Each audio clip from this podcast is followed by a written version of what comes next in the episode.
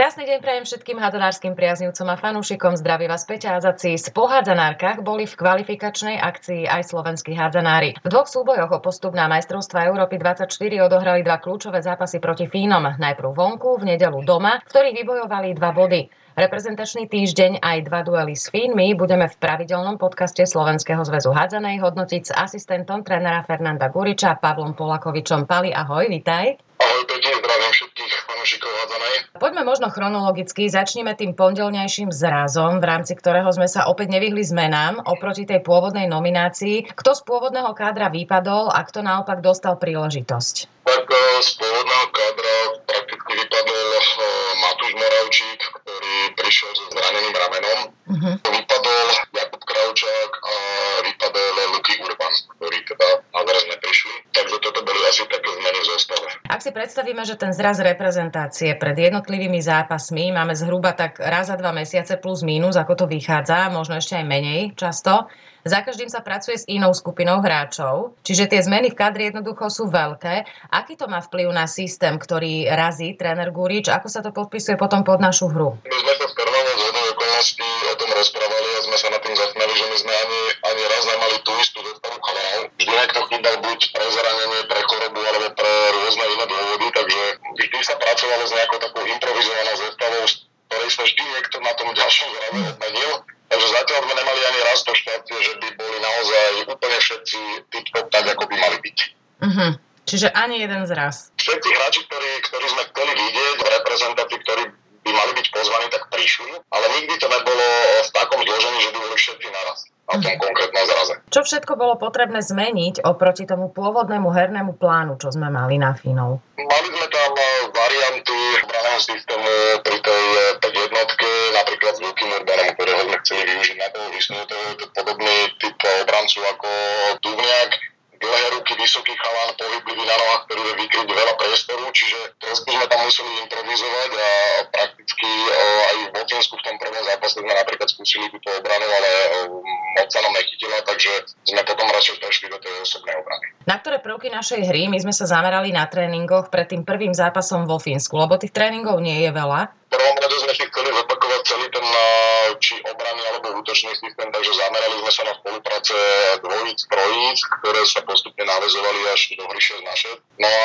prakticky prešla sa celá obrana na tú krátkosť času, ktorú sme tam mali, tak eh, sme si to skrátke prešli, chalani si ujasnili nejaké veci a takisto sme si vyskúšali útočné kombinácie, prípadne presilovky. V čom spočívali najsilnejšie stránky nášho súpera? Chalani spomínali, že sme sa na Finov pripravovali, že mali k dispozícii aj videá a podobne, že ste si to rozoberali? Tak áno, my sme si Finov pozreli vo viacerých zápasoch, majú mladé družstvo, behavé, dynamické a prakticky zdobila ich tá strelba či Granultovcov, alebo toho Carlsona, ktorý to väčšinou bral aj jeden na jedného, alebo ťahal prípadne protiútok a mal aj výbornú strelbu z mesta. Ten na zhodu okolností nehral, ale výborného náhradil mladší Granlund, ktorý tam dal v prvom zápase 6 gólov. No ten prvý zápas vo Vanta my sme odštartovali akoby v nejakom krči. Také vedomie, že musíme vzhľadom na kvalitu supera oproti teda Norom a sebom vyhrať a chceme pomýšľať na čo najlepšie umiestnenie. Čím to je, že my nezvládame také zápasy, v ktorých sme nehovorím, e, že favoritom, ale zápasy s vyrovnaným súperom, alebo tie, ktoré sú kľúčové? No neviem, čím to je, či nám viac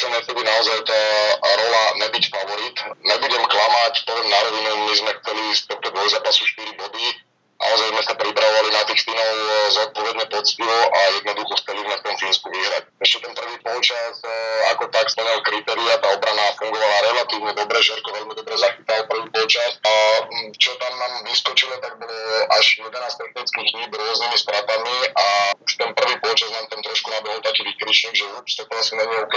No a v tom druhom polčase nám odišla už aj tá obrana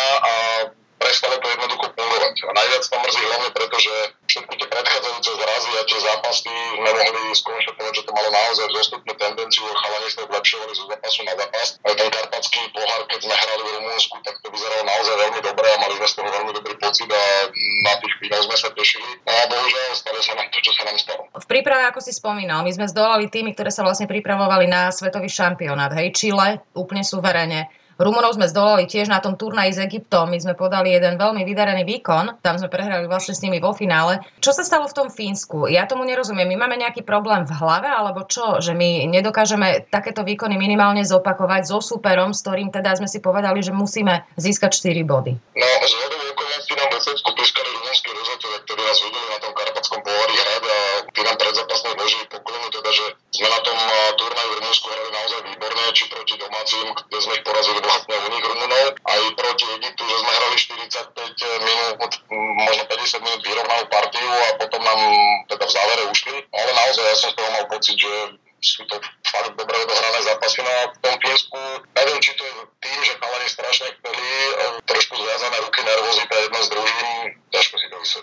Uh-huh.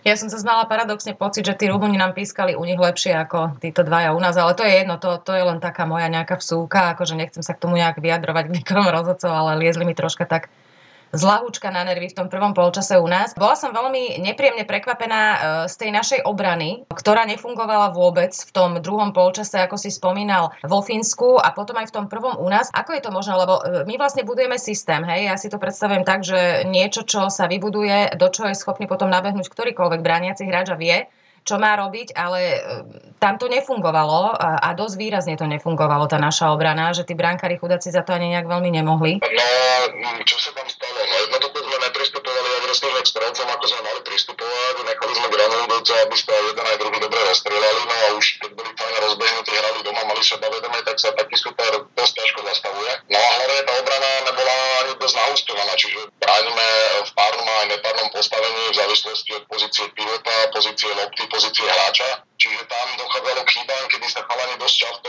rozbehli od seba a zostávali tam veľmi veľké medzery, ktoré Fíni dokázali využiť. Takže my sme videli, že aj v Hlohovci ešte ten prvý počas sme sa trošku rozbiehali a už ten druhý počas naozaj chalani šlapali vodník. No. Uh-huh. Škoda toho. Uh-huh. No obrana je v prvom rade o komunikácii a obranu musí mať niekto na starosti. Náražam teraz na zadákov. Jednoducho v obrane nemôže byť ticho. Hej, tak jak má na starosti režiu nášho útoku, čo ja viem, Lubo Ďuriš už to prebral pomaličky, e, Maťo Potisk, e, Tomáš Smetanka, že mladý sa, sa do toho, ale predsa ten Lubo tam je ako výrazná osobnosť. Takisto Maťo Straňovský, ďalšia veľká osobnosť, e, ku ktorej vzhliadajú tí mladí, čiže má tam tie svoje úlohy. Nerozmýšľali sme možno nad niekým, kto by takto režiroval obranu? Nejaká taká osobnosť už skúsená, čo ja viem, úplne teraz strelím príklad, Martin Mazák napríklad. No, my tam tých zádákov, týchto takých väčších chlapov, ktorí si to tam majú svojím spôsobom upratovať, máme viacej. Je tam Maťo Slaninka, je tam Šimon Macháč, je tam Matúš Moravči, ktorý má zranené rameno. Bol tam vyberaný Luky Urban, ktorý teda náraz neprišiel a predtým aj vo viacerých zrazu sme pracovali aj s Lukym Urbanom, aj s tým Matúšom Moravčikom, ktorí tam momentálne neboli a trošku nám tam chýbala aj taká varianta aj e, s tým zatakom na spojke,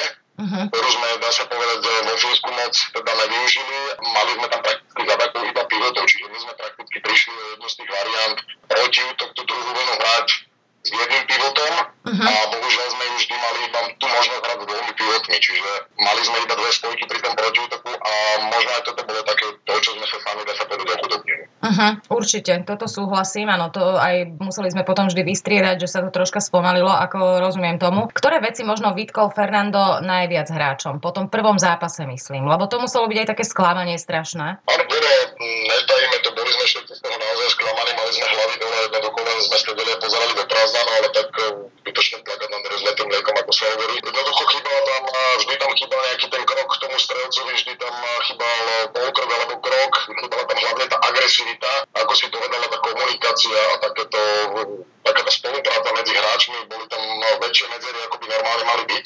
Tí chalani trošku museli viacej naústovať a hovorím, v tom hlavci už to vyzeralo.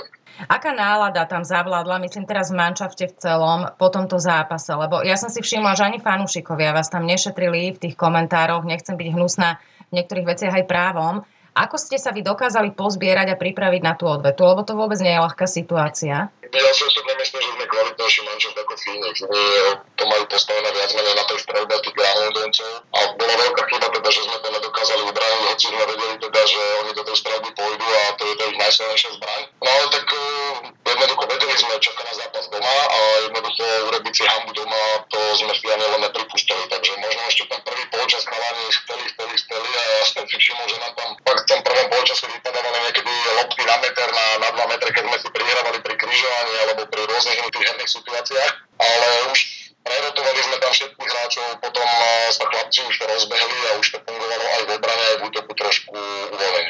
Tom nedelnejšom zápase v Hlohovci prišlo zas k nejakým zmenám. V týme zauradoval COVID, našťastie nie nejak vo veľkom, ale vypadol tam Majo Žernovič aj Fernando.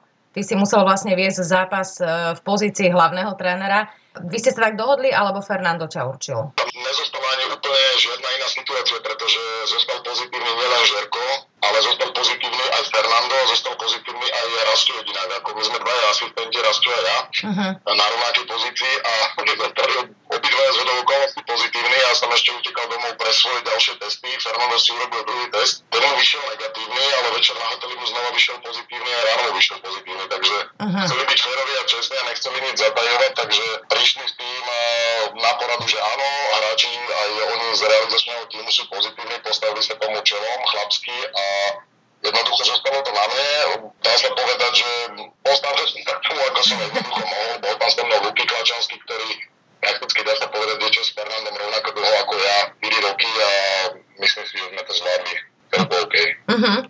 Bola pre teba skúsenosť? Predsa len je to rozdiel medzi pozíciou hlavného trénera a asistenta. V čom všetkom to bolo iné? Tak určite si uvedomil tú veľkú zodpovednosť, že prakticky teraz prvý tréner, zaskakujúci teda prvý tréner ja, no a navyše ja som odchovanec z Hlohoveckej hádzanej, som odchovanec z Dretovna Hlohovec a dlhé roky som tam hral za všetky mladoženské kategórie a hral som prakticky doma, prišla sa podrkla moja rodina, takže pre mňa to bolo ešte o to, o to viac. Uh-huh.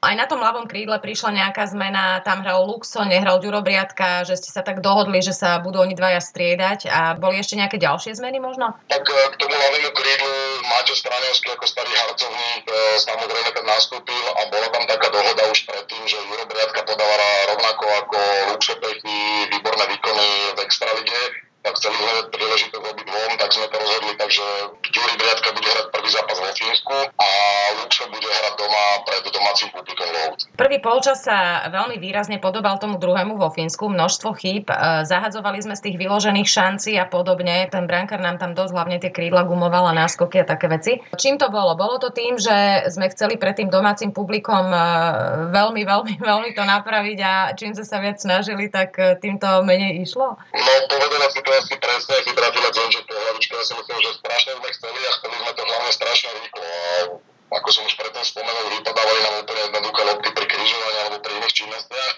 Ja som niekedy tak ešte pozeral na kolano, že kedy sa to zlomí, no ono sa to svojím spôsobom vleklo až do konca teda toho prvého polčasu, ale v šatne sme zase povedali, jednoducho sme lepší, hráme doma, jednoducho tá obrana musí fungovať lepšie, musíme pristupovať, zhustovať to a tiež nám Fernando sme si písali, prakticky stali aj celý zápas cez ľudskú, informácie, ako to vidí, vidí on a prakticky videli sme rovnaké veci, len jednoducho to bola otázka času, kedy do toho zápasu musíme znova naskočiť. Fínov sme potom zlomili v tom druhom polčase, najmä teda v tej druhej časti druhého polčasu, keď sa nám podarilo aj vyhrať potom viac ako o tri góly a teda splniť náš cieľ. V tabulke sme tretí, ale teda iba o skóre s rovnakým počtom, ako majú štvrtý Fíny e, tých bodov. Pred nami je domáci duel z normy a potom úsrbou vo vonku, aké sú naše šance na bodový zisk? My vieme veľmi dobre, kto sú Nóri a kto sú Srby. Sú to družstvo absolútne svetové špičky.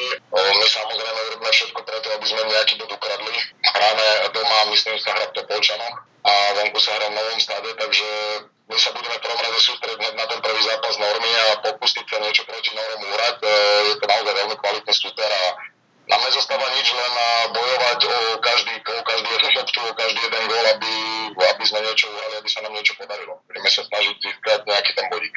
Čo hovoríš na atmosféru v Hlohovci, kde sa tradične teda tam vždy postarajú o dobrú atmosféru, ten domáci fanklub, ale mám informáciu, že sa spojilo viacero fanklubov, ťahali nás celý čas, vytvorili naozaj fantastickú atmosféru, boli e, našim 8 hráčom. Áno, atmosféra bola výborná, hnali nás dopredu, pozbudovali, aj keď Havana bola úplne vypredaná. Jednoducho vždy sa hráčom hrá keď ich ženú. Ja som preto vedel, že iba otázka času, kedy ten zápas proti Finom zlomíme a chalani sa uvoľnia. Oni jednoducho nehrali uvoľnenie úplne od začiatku, uvedomovali si tú zodpovednosť, hlavne po tom nevydarenom zápase vo Fínsku. No a vždy to poteší každého hráča, vždy sa takto hrá oveľa, oveľa lepšie, pokiaľ príde plná hala, je plný doma, že to vlastne pred. Ty si hrával roky v Španielsku, čiže Fernando ti je blízky nie len teda jazykovo, že si aj jeho tlmočník, keď potrebuje niečo rýchlo povedať. Čím je španielská hádzaná odlišná od iných krajín? Čo robia Španieli inak, že sa dokážu vlastne roky držať v tej absolútnej špičke? Je rýchla, dynamická, veľmi veľa sa tam klade dôraz na prvá pohyb bez lopty, čiže tí hráči neskôr, dajme tomu v tých, od tých mládežnických kategórií učia, že je veľmi dôležitý ten pohyb bez lopty a tá kolektívna hra v tom sú Španieli naozaj výborní a tam vôbec je dôležité, kto dáva góly, tá hra je jednoducho pekná, rýchla, dynamická a asi toto sú také tie najväčšie, najsilnejšie stránky, by som povedal, to vyhádzané. Spomíname často aj spoluprácu so Španielským zväzom. Paco Blasquez, ten španielský prezident, je veľmi milý, sympatický človek, e, otvorený. Vymieňame si aj rozhodcov, máme pri mužoch aj ženách španielských trénerov. Ako tento fakt vnímaš ty? Čo všetko môžu slovenskej hádzanej dať? Ja si myslím, že priniesli veľmi veľa pozitívnych vecí, jednoducho taký ten, modernejšiu štýl hádzanej, aj keď e, nie všetkým sa to páči, aj to som postrehol, tu rôzne názory na to, ale ja osobne tým, že som tam spravil vyše 9 rokov, mne sa španielská hádana naozaj veľmi páči, aj mi tento herný štýl sadol, ja som nikdy nemal 2 metra, ani som nebol nejaký bombardér na to, aby som išiel hrať tomu Nemecku ľudí, ale mne aj ten španielský štýl hry naozaj veľmi sadol, preto som tam spravil taký dlhý čas. Neskôr som tvoje meno zachytila na súpiske, tuším, Bojnic. Ja keď som sa vrátil zo Španielska, tak uh, som obliekal dres Topolčian, potom, uh, potom Štale a aj MHK Pieša, čo mám vlastne 10 bodí túto za kopcom. A potom po ne po som povedať po zranení ramena, kedy mi dávali dva šroby do ramena, tak som ukončil kariéru, už som si povedal, že stačí, že dosť. Až potom mi zazvonil telefón a volal mi Jerry Mažer a sa ma opýtal, či by som im nechcel teda pomôcť, že sa vráti viacero chalanov, že bude dobrá partia, že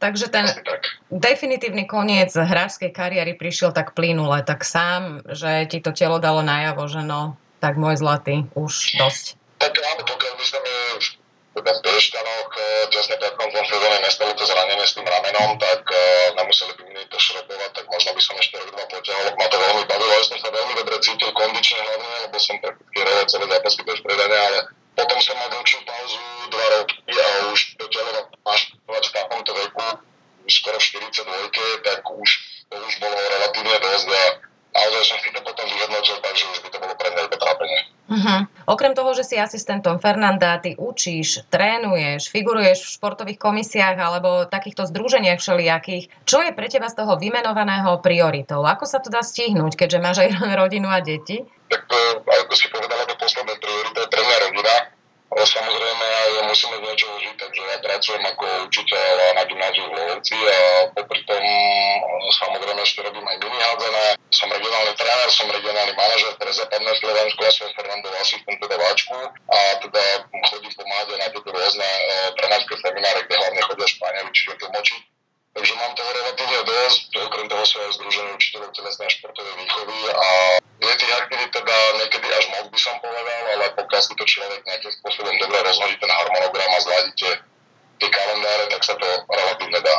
minulosti bolo pre nás a celkovo tú našu generáciu veľa vecí takým vzdialeným snom. Dnes sú možnosti oveľa väčšie, no na druhej strane sa šport u nás robí z roka na rok ťažšie. V čom to je? Ako je možné, že sa ten vzťah športu na miesto zosilnenia v tej našej krajine oslabil a mnohí ho považujú za zbytočnosť alebo takú súkromnú záležitosť jednotlivých rodín, že teda kto chce robiť šport alebo jeho dieťa, aby robilo šport, tak nech sa páči, riešte si to a nás to nezaujíma. No, máš pravdu, z roka na rok sa to zhoršuje celkové postavenie k štátu, k športovaniu, k športu ako takému a neviem si to vysvetliť v tých e, iných vyspelých európskych krajinách, je to, je to naopak. Či už začneme len od obyčajných e, škôl, od počtu hodín telesnej výchovy, kde sa absolútne neprikladá dôležitosť tomuto na Slovensku, alebo respektíve povedané tak v roku 2007 Európska únia overila krajiny Európskej únie, aby mali minimálne 3 hodiny telesnej výchovy, no a my prvé, čo sme urobili hneď na to v roku 2008, sme počet hodín z troch na dve. Čiže všetky ostatné krajiny sa vyberajú opačným smerom, čiže tie deti sú na tom pohybovo oveľa lepšie, majú lepšiu pohybovú gramotnosť, majú lepšiu kondíciu, lepšiu výdrž a tak ďalej. A my sme sa teda vybrali opačným smerom a tiež to tak trošku nechápem. Tomu športu a zdraviu ako takému sa veľký význam našej spoločnosti neprikladá a je to na veľkú škodu. A samozrejme aj, ten šport samotný ako taký nie je podporovaný tak ako v iných krajinách, čo je veľmi smutné. Uh-huh. No ty si spomínal, ako sú na tom deti pohybovo dnes, aké sú potom aj následné možnosti a najmä teda kritéria toho výberu, ale ono sa, možno veľký vplyv má na to aj fakt, ako sa tu verejnosti podsúva, hej, hádzaná ako nepodstatný menšinový šport, pritom si stačí zapnúť nejaký športový kanál hoci ktorej okolitej krajiny a človek vidí plné tribúny, keďže hádzaná je jeden krásny, rýchly a atraktívny šport. Áno, hádzaná by som povedal, že to je jeden z tých kompletných športov. Máte tam, či je to rýchly dynamický šport, kde sa skáče, hádže, proste beha, není to, není to šport zameraný na nejakú jednu činnosť, je to kompletne, sú tam úbolové športy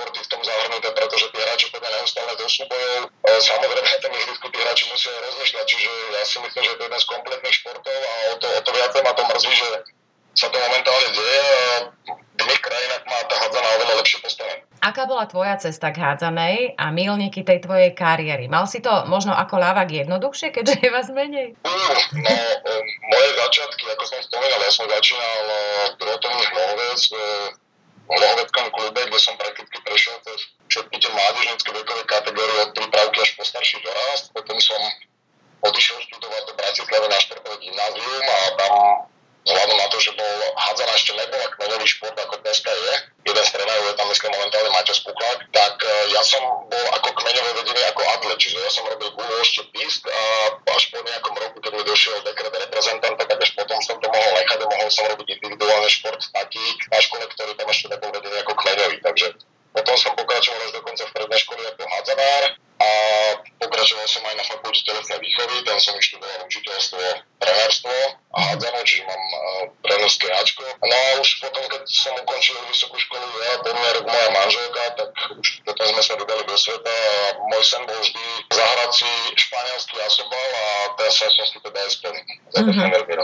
najviac ovplyvnil? Ktorý hráči alebo klub, možno tréner? Máš takého trénera, ktorý ťa inšpiroval natoľko, že vychádzaš z jeho názorov a myšlienok aj ty? Možno v tejto úlohe, keď si už teraz? No, keď mám byť úprimný, aby som sa nikoho nedotkol a na nikoho nezabudol, ja som sa snažil si počas kariéry z každého trénera zobrať niečo. Či to bol Hargaš, Fulc alebo hoci ktorý iný, ja som sa snažil vždy si zobrať z toho trénera najviac, čo mi mohol dať.